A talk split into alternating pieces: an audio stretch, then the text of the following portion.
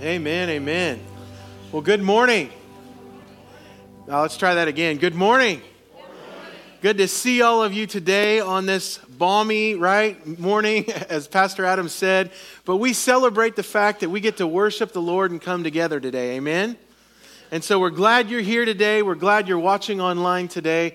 And we're most glad that we get to worship God. And we're in a series called The Important Stuff. Say that with me. The important stuff, yep. And I want to share some important stuff with you before we get into the message today. It's actually a celebrate. Last Wednesday night, we were having youth group and we, we talked about just giving God everything and just answering whatever God has for you. And after the service, we had a student come up and she, she uh, was talking to me and she said, I've been back and forth feeling like God is calling me into ministry. And she said, Tonight, I said the big yes to God to go into ministry. So she's feeling led to be a youth pastor. So we give God praise for that. Let's give God a hand. How awesome is that?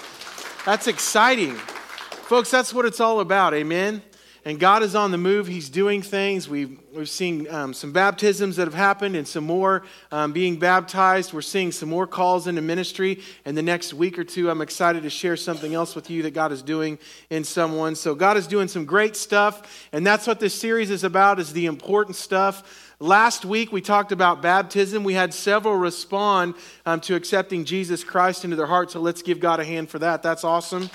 That's awesome. And by the way, if you would like to be baptized or you know someone um, that maybe wants to be baptized or even has questions about it, we're going to be doing a baptism February 4th. Say that with me. February 4th. So that's a Sunday you won't want to miss. And if you'd like to be baptized, you can talk to Pastor Adam or I about that. I know he'll share that with you later, but we're excited about that. So lots of good things going on.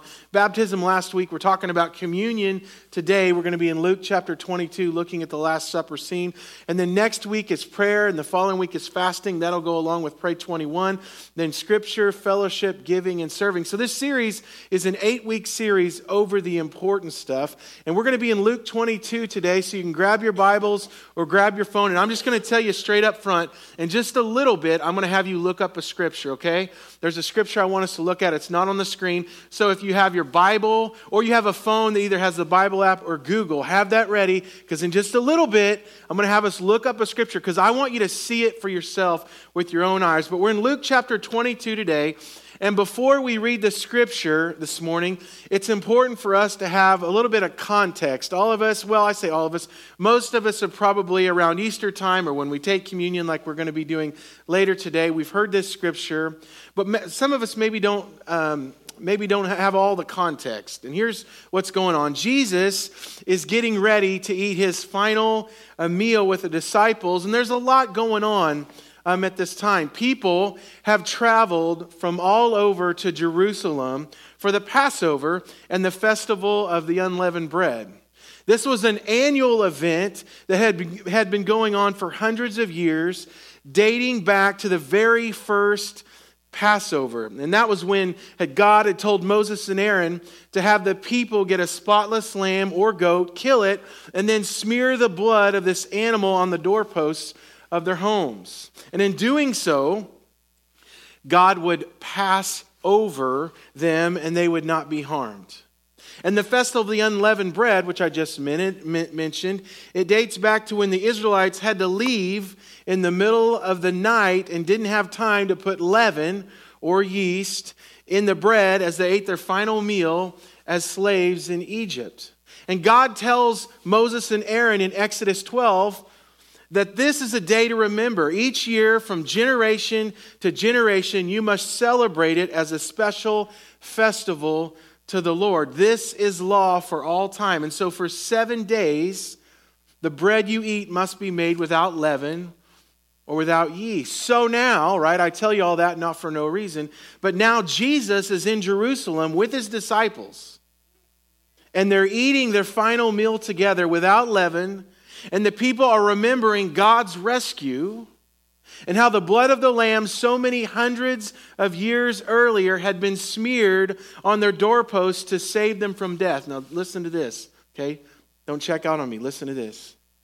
And now Jesus will be introducing to them a new covenant that doesn't involve the blood sacrifice of an animal, in the form of a lamb or a goat, but the blood from the Lamb of God. Amen? That's what we're going to be participating in later today. So if you have your Bibles, go with me to Luke chapter 22. Remember, I'm going to be asking you to look something up here in just a little bit. Luke chapter 22, uh, beginning with verse 14. Here's what it says When the time came, Jesus and the apostles sat down together at the table, and Jesus said, I have been very eager to eat this Passover meal with you before my suffering begins. This was a very common thing that happened every year. So they're just like, yeah, normal Passover meal. We get together and we remember, right, that God passed over them in Exodus 12. We remember that. That's something normal that happened. I'm very eager to eat this Passover meal with you before my suffering begins. And they'd kind of heard Jesus talk here and there about different things. For I tell you that I won't eat this meal again until its meaning is fulfilled in the kingdom of God. Then he takes a cup of wine and he gave thanks to God for it. And he said, Let's read it. Take this and share it among yourselves, right? And then he says, For I will not drink wine again until the kingdom of God has come. And he takes some bread, right? And he gives thanks to God for it. And he breaks it into pieces and he gives it to, uh, to the disciples. And he says, This is my body, which is given to me. Now, they don't completely understand everything. And then he says, Do this to what church? To what is it? Online, what is it? Remember me, right? Do this to remember me. In other words, this isn't just something I'm doing with you now this is something that you're going to do to remember me. And after supper, he takes the cup of wine and he says, he doesn't just say, drink the cup. He's this, he says, this cup is the new covenant between God and his people. We're here, to, we're here to celebrate the Passover. We're here to remember all those hundreds of years earlier when, a, when a, a goat or a lamb for each family was sacrificed and they took it and they smeared it on the doorposts and we're eating the bread that represents that they had to leave in a hurry hundreds of years ago and they didn't have time to put the leaven or the yeast in the bread. I'm telling you, you guys are under a covenant, but I'm telling you, I'm here with a new covenant. We meet together in Jerusalem every year and we do this. But something different's happening this time. An agreement confirmed not with some lamb or a goat, but with the Lamb of God, my blood, which is poured out as a sacrifice for you. Jesus came to establish a new covenant between God and his people. Amen? So I want to just think about that today. In other words, and we're going to read, remember, have your Bibles ready, your phone ready. We're going to look at something today. But everyone can appreciate a better agreement, can we not? You know, a better arrangement. Now, any one of you, is there anybody here or online today that when you were growing up, you had to share a bedroom with your siblings? Right? Some of you like, I still have to, right? And any of you have to share a bedroom with your siblings growing up, and then the time came and you got your own room? Now, some of you are like, right, I never got my own room. Well, I'm sorry about that. But for those who did, right, you, I want to just share with you all of a sudden you didn't. You did, and then you didn't. And we can all appreciate that even if we didn't have our own room. And chances are, if you had to share a room, and then all of a sudden you got your own room, you might call that a better arrangement, right? I remember in college, I had this junkster car and I finally upgraded to something else. It wasn't a lot better, but it was better than what I had. It was a better arrangement. One way works, but another way is better. The book of Hebrews calls the new covenant the better way, the better covenant. If you have your Bibles, remember I told you, get on your phone or grab your Bible and go to Hebrews chapter 7, verse 22. It's a short, I'm not seeing everybody do it. Grab your Bible, your phone. I know you got your phones with you. I know you got your phones. Get, get on Google right now. Hebrews chapter 7, verse 22. And here's what it says about this better arrangement, this better way. Jesus is the one who guarantees this, if you know it, read it with me, better covenant with God. Everyone say, better covenant. Better covenant. Jesus is the one who guarantees this better covenant with God. If you there, stay with me. There were many priests under the old system, for death prevented them from remaining in office. But because Jesus lives forever, his priesthood lasts forever. Therefore, he is able once and what? Forever to save those who come to God. How? through him.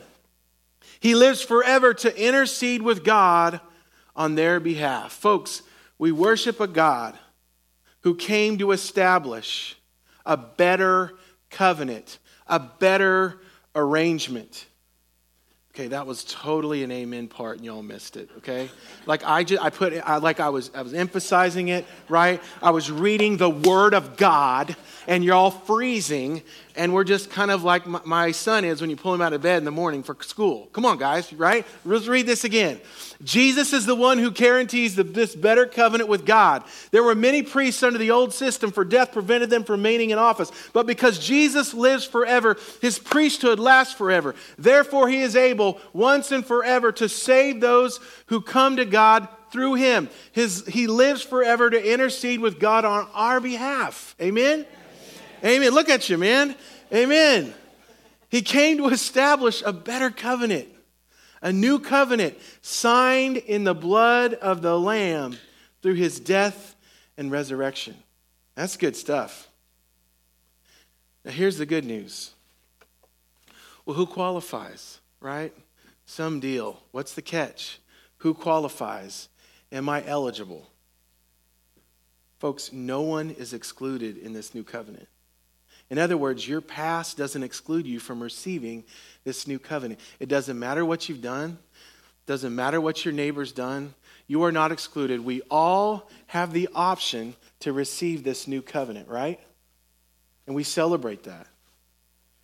Um, when Paul was talking to the church in Ephesus, he reminded the Gentiles that they used to be outsiders to the gospel, but now they are united with Christ in the new covenant. Remember the story of the Jews and the Gentiles, right? The Gentiles were not in, in, in the old covenant, and as a result, there was a lot of friction between the two. The Gentiles were thought as pagan, and they had pagan practices, and the Jews looked down on them.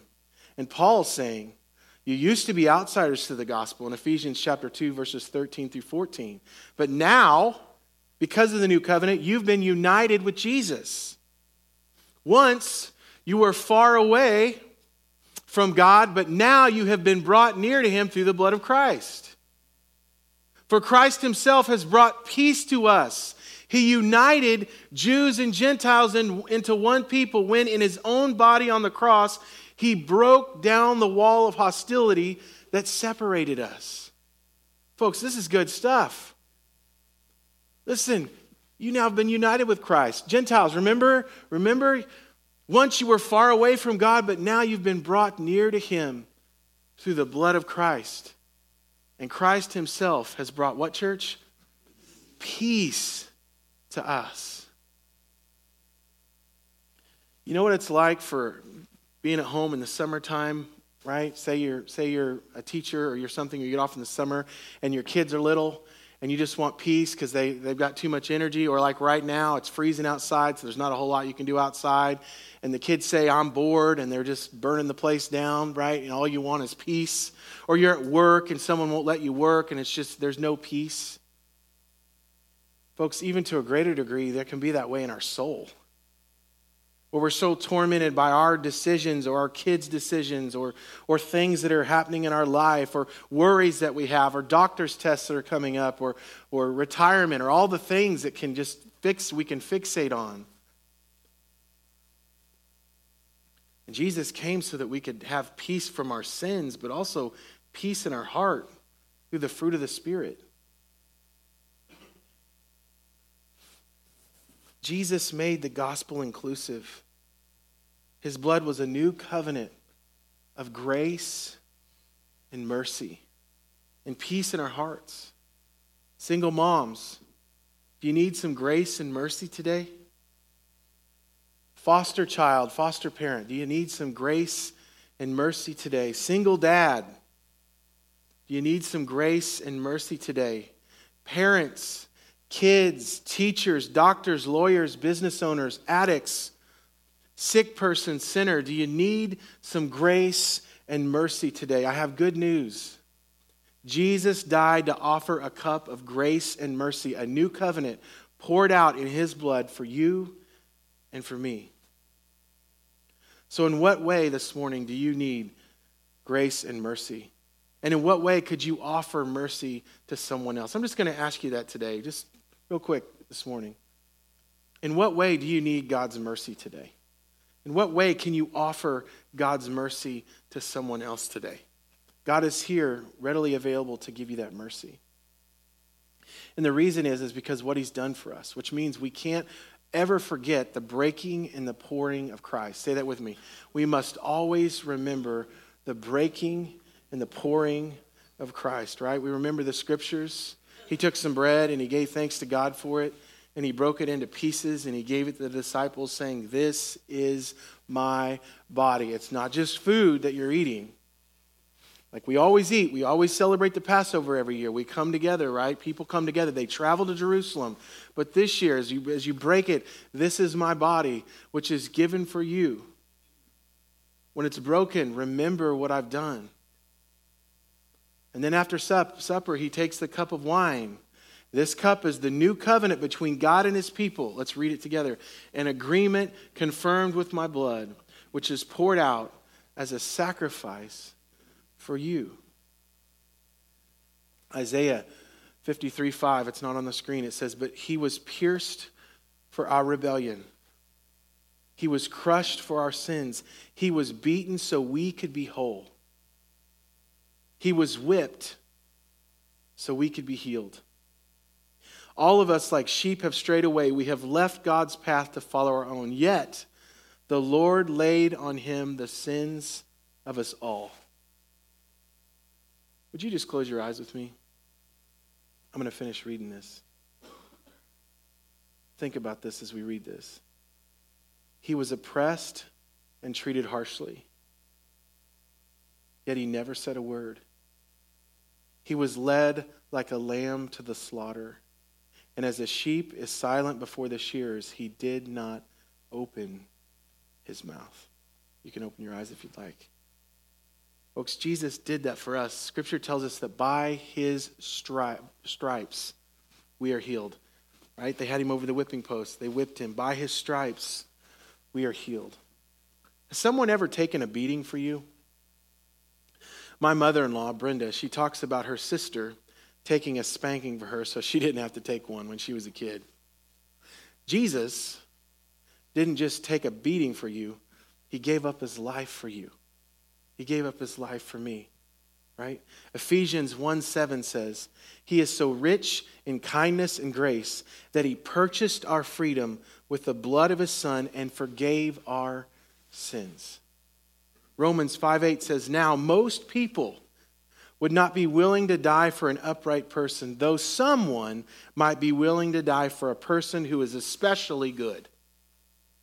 But God showed his great love for us by sending Christ to die for us, if you know it, say it with me, while we were still sinners. Folks, we worship him today for the fact that he loved us enough that while we were still sinners, he came and he died for us. Which brings me to a couple of questions to ask before we take communion together this morning. We think about what this means as it relates to the new covenant. We think about Christ's body being broken, and the reason it was broken is so that sin could be broken in our life. Is there sin in your life that needs to be broken? I know it's cold this morning, and there's not quite as many of us as there normally is and, and it's the weekend and we're thinking about monday and all these different things going on in our life and this is a little bit heavier this morning right? But i would just ask you today is there sin in your life that needs broken? Maybe it's an attitude maybe it's pornography maybe it's uh, complacency that god is calling you to do something and you keep sitting on it and not doing anything about it. Jesus died so that we don't have to live with sin Jesus died so that it, it, the chain of sin, the bond of sin, can be broken. Is there sin in your life that needs to be broken? And then another thing, as we think about Christ, right? Jesus is, is drinking the cup, and he's telling them to drink the cup, and he's explaining this blood is the new covenant of my blood. And as they're drinking this drink and drinking the wine, they're thinking about how Christ was going to be poured out for them. What needs poured out in your life? For us to receive Christ, we have to repent, we have to confess our sins. And then the blood of Christ covers our sin. What needs poured out in your life? I remember when I was a kid, um, I went to this country church in the middle of nowhere, and um, they had this revival speaker, and I was a kid, and the guy was real boring, the guy that was speaking, and I was just not paying attention. And I remember afterwards, my parents said, Hey, such and such went out to his car, and he took all, he had a bunch of booze in his car, and he just poured it out in the parking lot. And I remember thinking, What's booze? You know, I was little. And two, like, why would he do that? He just got saved tonight. Okay, so what is that? You know, I was just a little bitty. I don't know why I remember that conversation. And anyway, my family started explaining to me about all of what that meant and all of that. And basically, he was saying, Look, for me to receive Jesus, I can't hold on to this. I got to pour this out. Maybe it's not alcohol for you, but what in your life? Here, right now, in this moment, this is meat potatoes straight at you, no frills, right here, right now. What in your life is preventing you from going all in for Jesus? What needs maybe figuratively poured out or literally poured out in your life today? God wants to replace it with his fruits of his spirit the love, joy, peace, patience, kindness, goodness, faithfulness, gentleness, and self control. He wants to fill you up today. In fact, if you would close your eyes again, I just want to ask you that today. Is there anything in your life that God wants to break the chain of? Is there anything in your life that needs poured out today? If so, we're just going to take a minute as the band comes up today and just talk to God about it.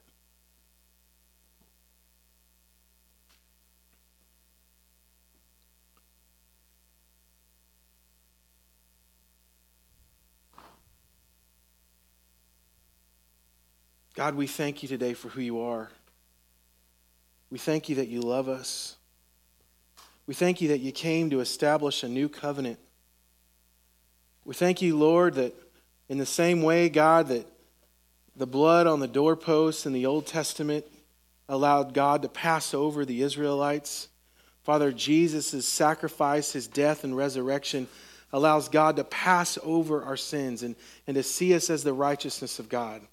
We thank you, Lord, that we can be forgiven of our sins, that we can move away from sinning like that, God, and we can put our heart and our mind fixed on you. And so we thank you today, Lord. And if there's anyone here right now that hasn't put their faith and trust in you, I pray that they would do that today. We have the opportunity this morning to take communion together and to remember what Christ has done for us. And maybe for the first time today, you've asked Jesus into your heart or, or you're making that commitment today. The communion doesn't save us, it's through our own prayers and our own repentance with God that does that. But we do have the opportunity to remember our salvation or to take this time to make that commitment to God. So if you have your elements ready, I'd encourage you to get those out. And the Lord Himself he ordained the holy sacrament. He, he commanded his disciples to partake of the bread and the wine, emblems of his broken body and his shed blood. This is, this is his table. And the elements are for his disciples. And if you've repented of your sins and believed in Christ for salvation, then, then you're invited to participate in communion. We're reminded that in the same night that our Lord was betrayed, he took bread and he gave thanks and he broke it and he gave it to the disciples. And he said, This is my body given for you. Do this in remembrance of me. Take and eat the bread and remember that Christ's body was broken for you. Be thankful.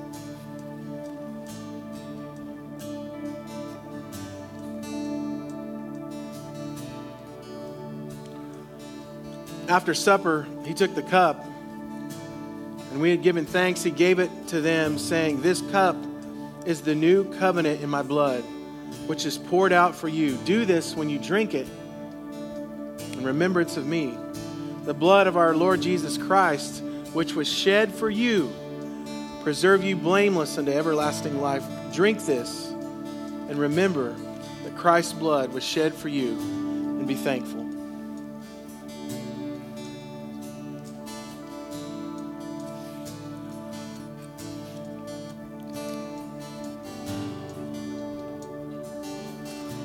Stand together this morning.